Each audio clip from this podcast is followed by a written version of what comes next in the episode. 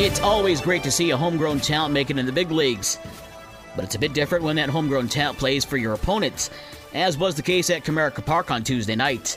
Houston rookie pitcher Hunter Brown, who grew up in suburban Detroit, went six strong innings for Houston in a 6 3 win over the Tigers. Yordan Alvarez had a home run and scored thrice as the Astros improved to 6 0 against Detroit this season.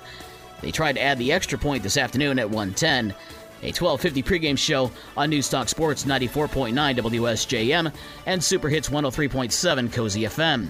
The White Sox are continuing to fight for the AL Central Division crown after Eloy Jimenez hit a three-run home run in a 4-2 win over Colorado. The White Sox improved to 10-4 with bench coach Miguel Cairo in charge, with manager Tony La Russa away from the team after having a pacemaker implanted.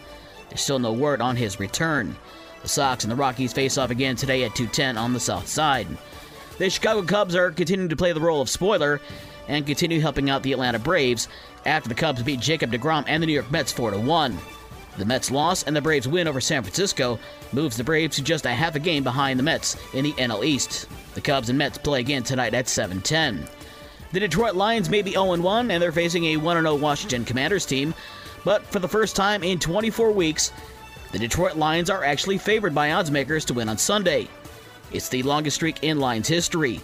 Caesars Sportsbook says the Lions are two and a half point favorites. The last time the Lions were favored was on November 22nd of 2020 against Carolina, where they were a one point favorite and lost 20 to nothing. Midwest League Baseball playoffs. South Bend takes a one game to none lead on Cedar Rapids with a 2 to 1 win over the Kernels. Games 2 and if necessary Game 3 are back in Iowa on Thursday and Friday. Great Lakes won at Lake County 7 to 2. The Loons will host game number 2 on Thursday night and necessary game 3 on Friday.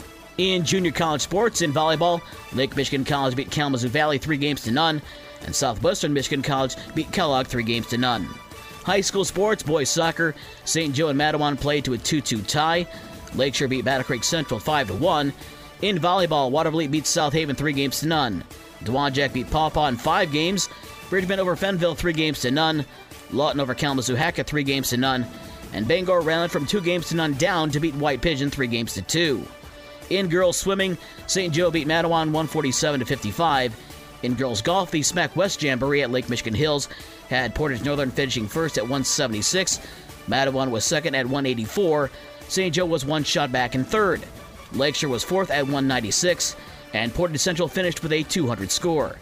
For more sports and the scores from last night and the schedule of today's games, visit the podcast page on this station's website. With your morning sports for Wednesday, September 14th, I'm Dave Wolf.